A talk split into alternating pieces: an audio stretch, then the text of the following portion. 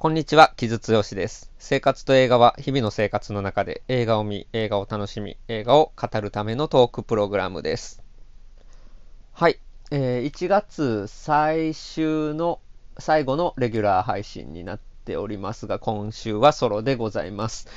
えっと、この番組に関してはちょっとアナウンスがいくつかあって、えっ、ー、と、ここの告知ではしたんですけど、スタンド FM の中の告知ではしたんですけど、最近ちょっと新コーナーを、不定期更新の新コーナーを始めまして、それがトークセッション、キャッチングアップと言って、まあなんか僕が、えー、見たものだけじゃなくて、大阪が、えー、最近見たものの中で、そして彼が喋りたいものっていうのを、えー、まあ、二人で喋るコーナーっていうのをやろうかなということでですね、それは、えっ、ー、と、僕がソロでやったものかもしれないし、やってないものかもしれないけれども、まあ、基本的には金過去の作品を取り上げつつ、という感じのものにしようかなと思ってます。で、まあ、それはもうツイートとかしない予定なので まあ、よかったら不定期更新があったりするので、まあ、ちょっと、まあ、一応そのために告知はしようかな、スタンド FM の。スタンド FM 内で告知はすると思うので、まあ、よかったらそちらも聞いてみてください。第1回は、セベランス。えー、Apple TV プラスで配信しているセベランスについて、えー、ソロでもやったんですけれども、2人で喋っております。はい。あと、もう一つ忘れていたのが、えっ、ー、と、これ、あの、Spotify、えー、Apple Music、えっ、ー、と、あと Amazon か。でも、えー、ポッドキャスト聞けるようにしました。ただ、まあなんか再生回数 とかカウントされるのは多分こっちが、スタンド FM がダイレクトに、えー、カウントされるので、もしもスタンド FM ダウンロードしてるぜっていう方はそっちを聞いてくれると、まあ嬉しいかなと個人的には思ってますが、まあでも、あの、好きなスタイルで、好きな環境で聞いていただければなと思いますので、どうぞ引き続きよろしくお願いいたします。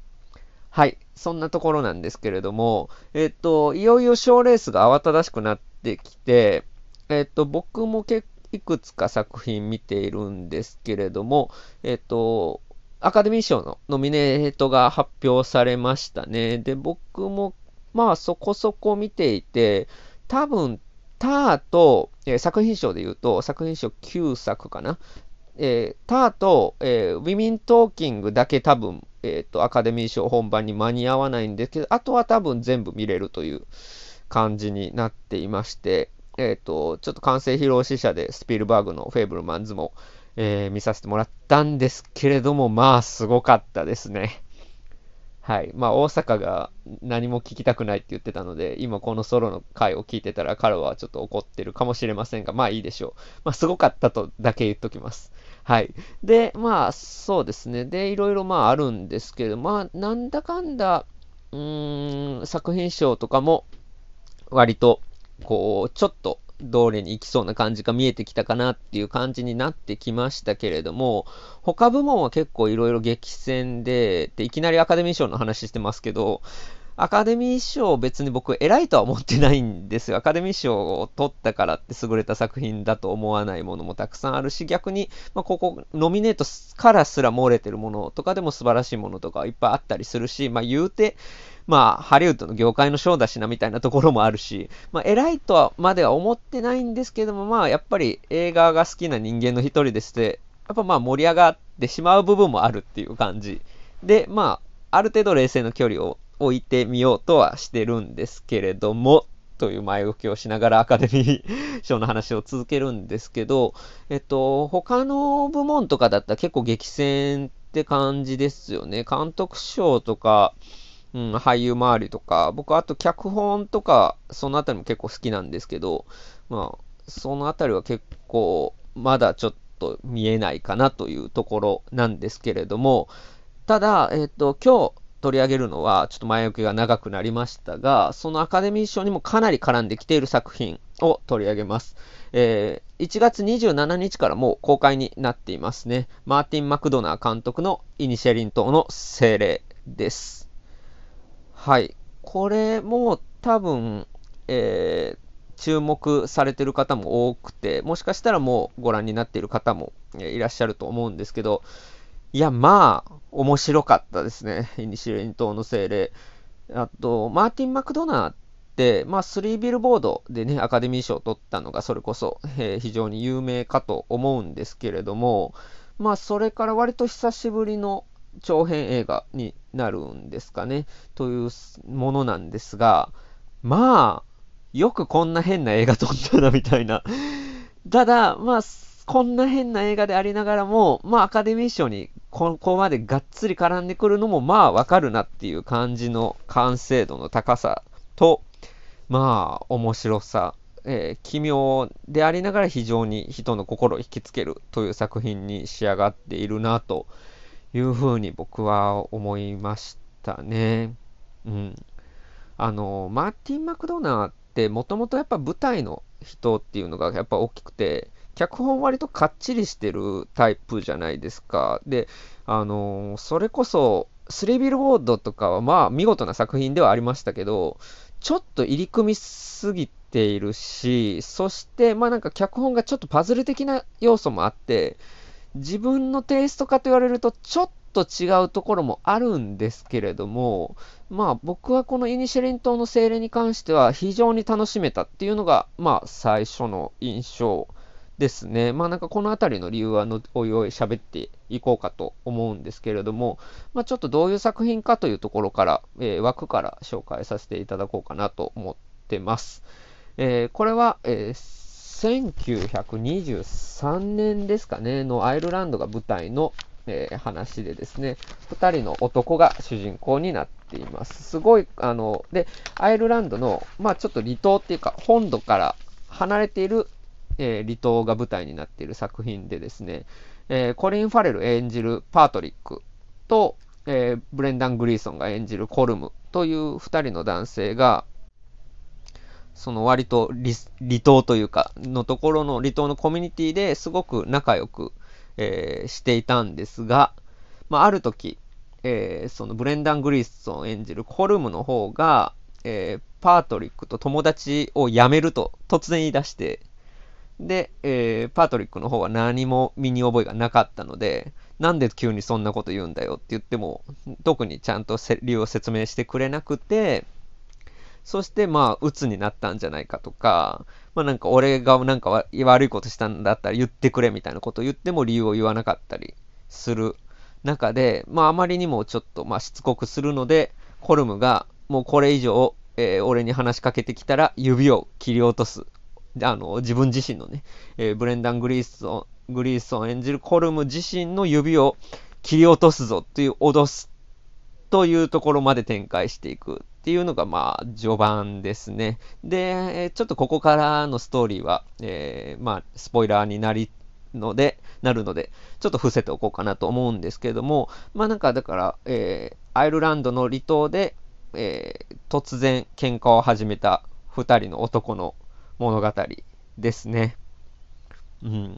で、まあ、えー、1923年なので、で、アイルランドの本土では内戦中で、まあ、島からも本土ではなんか、えー、内戦をやってる様子がなんとなく伝わってくるっていうのが、まあ、時代背景にもなっているというところですね。で、まあ、何から話しましょうかね。これ、まあ、この作品も非常に脚本主導でですね、うん、これまでのやっぱりマーティン・マクドナーの作風に近いところがあって、やっぱその脚本をがっちり割としっかりしていて、もう一言一句、あの、俳優にそのまま喋らせるらしいんですけど、マクドナー監督って。まあそういう感じなんですけれども、で、演出はそんなめちゃくちゃ凝ったことはしない。その代わり、えー、ロケーションと、えー、役者をしっかりえー、ていうんですかね、良いものを作って、その絵の力で見せていく。絵と、まあ、演技の力で見せていく。っていうのが、まあ、えー、彼のスタイルかなっていうふうに思いますね。なので、まあ、脚本が中心にあって、それを見せる、えー、最大限まで魅力的に見せる俳優、ロケーションという、まあ、演出っていう部分が、まあ、彼の作風かなと思うんですね。で、まあ、さっきも言ったように、ちょっとその脚本が、パズル的なところもあるし、うん、その、まあ、パズル的な脚本に合わせた人物配置みたいなものがあるような感じもあって、僕はちょっと自分のテイストから離れているし、例えば3ビルボードとか見ていても、非常に複雑な人間の多面性が描かれつつも、その多面性もある意味作為的なところもちょっとあって、めっちゃすごいなと思うところとちょっと苦手だなと思うところがいつも同居しているっていう印象だったんですよ。で、えっ、ー、と、コリン・ファレルとブレンダン・グリーソンに関しては、あの、マーティン・マクドナーの2008年の映画、ヒットマンズ・レクエムに2人とも出てますよね。で、やっぱそこでも2人は、まあちょっと友達関係のようなつながりがある殺し屋2人っていう設定でしたけれども、まあ彼らがどうなっていくのかっていうのも、まあ、非常に入り組んだ脚本というか、まあ、うまく書いている脚本っていうものが転がしていくっていうもので、で、まあ、ちょっとギャングめいたモチーフもあって、まあ、当時は特にタランティーノと比較されたりとかしていた印象ですね。うん。で、まあなんか、あ、すっごいうまい、お話作りがうまい人なんだけど、ちょっと苦手なところもあるなっっていうところは、僕はずっとあったんですよ。それこそちょっと公演兄弟っぽいところもありますしね。なんかその、まあ、うまい脚本、うならされる脚本っていうのが逆にちょっと窮屈だったりするところってあるじゃないですか。なので、まあそういったところもあるんですが、これ、見ているうちにめっちゃ変な話だなって思うんですよね。イニシェリン島の精霊ね。うん。なんか、どんどん二人の喧嘩がエスカレートしていって、えみたいな展開に途中からなるんですけど、ってなった時に、あ、これ、そっか、偶話なんだっていうことがわかるんですよ、途中から。うん。あの、これ、あの、エレキングにですね、ミタイタルさんという、まあ、あの、すごい批評家の方がいらっしゃいますけれども、あの、ミタイタルさんがレビューを書いていて、でそれはもうネタバレ全開のレビューなんで、よかったらその見終わってから読んでほしいんですけど、すごい面白いレビューです、それは。なんですけど、まあ、三田さんがそこに書いてたのは、すごい神話だっていう風に、うん、書いていて、そしてまあ、実際これのレビューでも神話的みたいな評価をされていて、まあその神話っていう見方もできると思うんですけど、僕は一方で、なんかやっぱ偶話的だなって非常に思ったんですよね。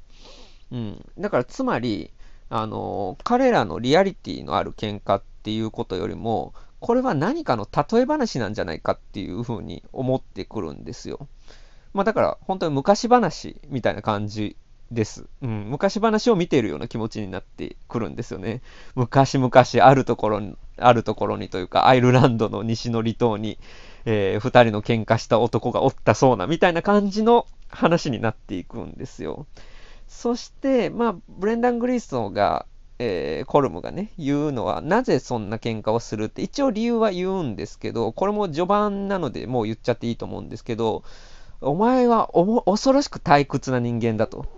で、俺はもう、えー、で、彼は音楽家なんですけど、自分は、えー、音楽家として作品を残したいから、なんか無駄な時間を費やしたくない。芸術家になりたいから、で、としてやっていきたいから、お前の退屈な話を聞きたくないっていうことを言い出すんですよ。で、突然そんなこと言うなよって言ってコリン・ファレルの方が困るっていう話なんですけど、うん、これ何を例えてるのかねって考えたときに、まずミクロの話で言ったら、今まで仲良かった友達が、と急に会わなくなったみたいなこととかって、みんな多かれ少なかれ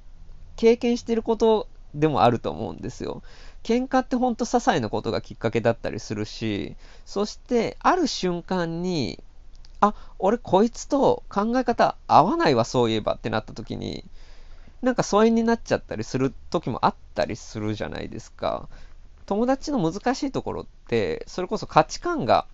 合うか合わないかで友達を決める人もいるし、そうじゃなくて同じ環境に置かれているから、まあ別に考え方は合わないけど友達でいようっていう人も、まあいろんな人がいると思うんですけど、ここでは明確に同じところにいるから友達だった2人が、ある時考え方の違いから、えー、たもとが勝つみたいな話になってるんですよ。それってまあ、うーん、特に現代、多くの人が経験してることのような気がするんですよ。まあ、例えば、まあ、すごく、なんていう、なんだろう、あの、小さい例、小さくはないんですけど、なんていうかな、あの、卑近な例から、ありていな話で言うと、まあ、例えばコロナみたいなのがあった時に、えー、ワクチンに対してどう思うのかとか、マスクに対してどう思うのかみたいなことで、あいつと俺全然考え方違うかったんだっていうことを経験する、経験した人って、まあ結構いるだろうし、うん、あるいはま政治の左右の話であるとかね、うん、いろんなところで、うん、考え方の分岐みたいなことに気づくってことってあると思うし、そして、まあ、うん、この10年、世界が非常に経験したことというか、うん、だからマクロの話になっていきますけど、まあ、トランプ現象みたいなものでみんな、えー、気づいたことだったりとか、あるいはこれアイルランドではないですけれども、まあ、イギリスのブレクジットで起こったことっていうことを考えたときに、あ、なんかあいつ隣に住んでる、住んでて、なんか話し合うなとか思ってたのに、全然考え方違うかったんだ。みたいなことが、えー、突きつけられるっていうことを結構みんな経験したと思うんですよね。な、その、それを描いた偶話だなという感じが非常にしましたね。うん。なので、まあだから隣の人が何考えてるかわからないっていう怖さと悲しさっていうのが非常にまあエレジー的に愛花的にね描かれている作品だなっていうのがまあ僕の、えー、ストレートな印象でしたね。で、そのさっきマクドナー監督がちょっと脚本凝りすぎなんじゃないかみたいなことを言ってたんですけど、だからその凝った脚本が偶話的であるがゆえに合ってるんですよね。なぜならお話だから。お話、いわゆるお話っていうのは、やっぱりそのお話が緻密であればあるほど面白い部分があったりするので、まあ、その、これは、あの、リアリスティックなものっていうよりは、ある種の例え話なんだっていうことで見たら、その凝った脚本が急に快楽的になってくるっていうところがあってですね、なんか今回は、その、まあ、伝えたいテーマみたいなものと、監督のスタイルがすごく合致した作一本だなっていうふうに、うん、思いましたね。うん。まあ、そしてね、まあ、その、いさかいとは何なのかっていうことですよね。ほんと今、まあ、世界で戦争、いろんな戦争起きてるし、紛争もあるしっていう中で、で、まあ一応その国同士の争いみたいなことも理由はあることになってはいるけれども、よく考えたらそもそもなんで争ってるんだっけみたいなことがわからなくなったりとか、まあ、中東情勢とか、どれだけその専門家の方に解説してもらってもやっぱり難しくてよくわからないとか、まあ、その複雑に入り組んだっていう部分もあるし、もしかしたら、なんか本当は解決できる問題も、なんか解決しないような力が働いてるんじゃないかみたいな、その争いごとの解決することの難しさ、あるいは争いがそもそも持っている不可解さみたいなものを、えー非常にメタファーとして描いているんじゃないかなというところで、えっ、ー、と、これめっちゃ面白いけどめっちゃ気がめいるっていう 作品だなというところですね。えー、マクドナ監督ってその、まあちょっとダークかつシニカルなユーモアっていうのが味な人なんですけれども、まあここに来て極まれりという感じが非常にあるというか、うん、そして、まあ、彼は、まあ、戯曲よりも映画の作りをしてる方が楽しいっていうようなことを過去のインタビューで言っているらしいんですけれども、だからまあ映画作家としても本当に自分の、え、個性を、えー、確立させたなというところは非常にありますね。なんかメイン2人の喧嘩だけじゃなくて、やっぱり閉じたコミュニティで起こる、まあなんか閉鎖性みたいなものとか、あるいはその関係性からの逃げ場のなさみたいなものとかね、えー、コリン・ファレル演じるパトリックの娘、えー、ごめんなさい、妹がいるんですけど、まあ、えー、女性がああいう狭いコミュニティでどういう目に遭ってるのかみたいなものも、えちゃんとプ、え作劇の中に入っていたりとか、うん、なんか要素としてそこに置いてあるだけじゃなくて、ちゃんと物語の、うん、まあその主軸じゃなくても、ある種のアクセントになっていたりとか、まあそのあたりもまあ見事だなというところですね。会話劇としてもまあ面白い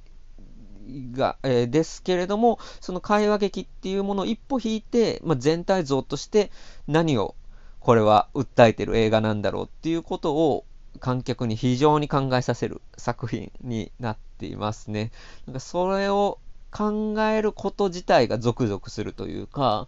まあ、ある種、すごく、えー、知的な作品ですよね。なので、まあ、これはちょっとソロなので、ネタバレはしませんが、えー、作品見終わった方といろいろワイワイ喋りたい。これは何についての映画なんだろうっていうことで、ワイワイ喋りたくなるような作品でですね、まあ、そこが話題になるのは、えー、すごくわかるなという、まあ、ところですね。うん。で、まあ、あとは、あの、役者がね、まあ、特に主演2人、主演、まあ主演は一応コリン・ファレルで、ブレンダン・グリーソは助演ということになってますけれども、その2人が達者なのはもちろんで、もうね、ずっとコリン・ファレルの、あの、への字眉を見てるような 映画で、ずっと困った顔してるんですよ、コリン・ファレルが。もうなんかそれが良くてね。なんかあの、ヒットマンズ・レクイエムでも割と情けない殺し屋の役でしたけど、コリン・ファレル。うん、なんかコリン・ファレルのこの情けない感じをマーティン・マクドナーはやっぱ出すのうまいんだなっていうのをちょっと改めて、うん、見たところだし、あとはね、最近もう大活躍中のバリー・コーガンっていうのも強烈な 印象に乗って残りますし、まあ、役者たちを見るだけでも非常に楽しい作品になってますね。うん。で、あと、あと、あるいは、その、アイルランドのね、まあ、島で撮影したりしてたみたいなんですけど、まあ、その、叙情的なんだけど、ちょっと荒涼としている感じとかのロケーションも非常に入ってまして、で、その、えー、まあ、ロケーションも含めて、何かね、ちょっとやっぱ、フォークロア的なんですよね、もちろん話も含めて。で、やっぱり僕は、まあ、何度も あの言って申し訳ないんですけど、去年エレキングでフォーク号、特集号を作った時、うん、とか、やっぱりそのフォーク、あるいはフォークロアの復権みたいなことを、まあ、ずっとここ数年考えてるんですけれども、まあ、これも非常にその一本だなっていう感じがしましたね。つまり、うん、なんて言うんですかね、まあ、事実を元にした映画っていうのももちろん、まあ、面白いものは面白いし、まあ、面白くないものは面白くないって当たり前のことを言ってるんですけど、まあ、ただ、人気のものの一つではあるじゃないですか。でも僕はやっぱちょっと複雑になる時があって、なんかその、事実だからっていうことを、うん、重きに置きすぎると、じゃあ、フィクションの力って映画の力、あるいは映画の力って何なんだろうっていうことをちょっと考えざるを得ないところがある中で、これはもうフィクションに全振りみたいなところがあって、要はだからまあ偶話なんで、そのフィクショナルなことから何を描けるか、そしてそれを100年前の昔話として描くことで、えー、何かこう、教訓、まあ教訓まで言ったら言い過ぎかな、なんかこう、うん、まあ、それこそ偶話ですよね。その偶話性みたいなものを現代に向けて語れないかっていうことをやっていてですね、まあ、フォークロアの復権であり、そしてフィクションの復権だなっていう感じは非常にしましたね。うん。で、まあもちろんマクドナ監督はこれで、えっ、と、オリジナル脚本部門でアカデミーノミネートされているので、まあ脚本これか、うーん、フェーブルマンズのトニック・シュナー、うん、トニック・シュナスピルバーグになるかっていうところかなと僕は思ってますが、どっちかというとこっちなんじゃないかなと思ったりもしていますね。うん、まあちょっとアカデミー賞の話はね、また雑談会とかでもしようかなと思ってるんですけれども、うん、まあなんかその、まあある意味演劇人というかね、業界人に受けるタイプの脚本でもあるんですけど、でも非常に面白いっていうところですね。うん。で、あと、マクドナー監督の、それこそ脚本の特徴として、ちょっと暗示的な要素、記号的な要素ってあると思うんですよ。あの、もう覚えてらっしゃる方いるかわからないんですけど、スリービルボードの時に、ちょっとネットで、実は犯人は誰々だったみたいな、まあ、ちょっと言ってしまえば陰謀論めいた、なんかのがちょっとバズった時があって、まあ、それ自体はね、ちょっと正直あまり、いや、違うんじゃないのっていう感じのものだったんですけど、でもなんかその見る人にそういう気持ちを喚起するような記号性とか暗示性みたいなものがあって、今回も割ちょっとそういう要素はあるんですよ。で、そこもちょっと僕はテイストには合わないんですが、今回はだからその偶話っていうところで、まあそういうの暗示的なテイストっていうのも、まあ、ハマってるし、そして、まあ、ちょっとネタバレの範囲を、え範囲じゃないところで言うと、まあ、ロバが出てくるんですよ。で、まあ、ロバが何を象徴してるかっていうと、まあ、ある種の無垢さみたいなもの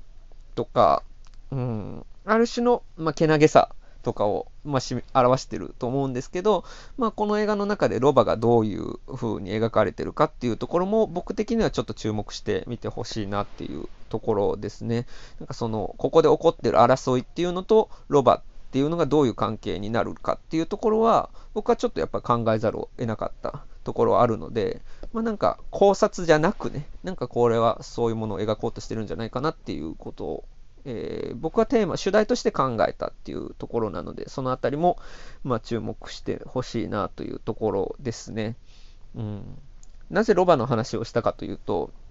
あの、イエジ・スコリモフスキのね、EO っていう映画が、これもアカデミー賞の外国、えー、映画賞にノミネートされてるんですけれども、えー、それが5月の公開でですね、僕今年一番楽しみな映画なんですよ。で、それはロバの映画で で、それもまあ、ある種の何か、えー、純粋さとか、えー、ひたむきさみたいなものの象徴として描いているのかなっていう予想で、まだちょっと見れてないんですけれども、それも非常に楽しみにしているので、まあなんかその、えー、フォークロアの復権だけじゃなくて、まあロバの復権も来ているのかなと 個人的には 思っているので、ロバに注目してほしいなというところですね。はい。うん。あ、そう、EO はね、めちゃくちゃ予告編が良くてですね。うん。あの、あ、えっ、ー、と、アメリカ版の予告編が出てるのかな？それが非常に素晴らしい予告編なので、よかったら見てみてください。と、どんどん脱線してますけれども、まあそういう風な、なんかその巧みな脚本とか暗示性、あるいは偶話性みたいなものがありながら、やっぱお話の力で見せる映画っていうのも、まあ確かにあるなっていうのを、うん、改めて思った次第ですね。はい。えっ、ー、と、イニシャリン島の精霊、えー、ゴールデングローブ賞も取りましたね、これは。ので、まあ、非常に面白い作品で、これは、まあ、いろんなところで、いろんな人が会話してほしい作品だなと思っているので、えー、ぜひぜひご覧になってください。はい。というところでしょうか。はい。で、まあ、アカデミー賞についてはね、また、えー、雑談とかできたらなと思っているし、まあ、今、ノミネートされている中で僕が好きな作品だったりとか、推したい作品だったりとか、えー、喋りたい作品についてはここでも取り上げるかもしれませんので、どうぞ引き続きよろしくお願いします。はい。では、今週はそんなところでしょうか。えっ、ー、と、今ちょっとパッと思いつく紹介 したい仕事がないので、えっ、ー、と、告知系は今週はないんですけれども、また思い出してましたら来週、えー、そちらはお伝えします。えー、ね、えっと、なんか1月から2月、あと3月頭あたりとかってすっごい映画が混んでて なんか毎週のように、えー、見えー、必見作っていうとちょっと安っぽいかもしれないですけど、えー、見てほしい作品がダダダッと続いていて、まあ、今週だったらね、それこそイニシャリン始まったところですし、まあ、ピンククラウドっていうこちらもなかなか野心作があったりとか、10日は、えー、ね、コンパートメントナンバー6、えー、あたり、え、紹介したもあるし、えー、2月17日からベネデッタ、ボンズオール、別れる決心、そして2月23日からは、えー、逆転のトライアングルといろいろちょっと作品が続いて、そしてまあ3月3日、エブリシング・エブリウェア、オール・アット・ワンスとフェイブルマンズ、あとマジック・マイクとかね、とかもあったりとか、まあちょっとババッと混んでいる中なんですけれども、まあなんか、うん雑談とかも絡めつつ、紹介できるものは紹介していきたいなと思ってますので、どうぞ引き続きよろしくお願いいたします。はい。来週も何かソロで一作紹介すると思いますので、どうぞよろしくお願いします。えっと、ドラマはラストオブアスを見ています。毎週ね。はい。というところです。えー、今週はこんなところでしょうか。お送りしたのは木津剛でした。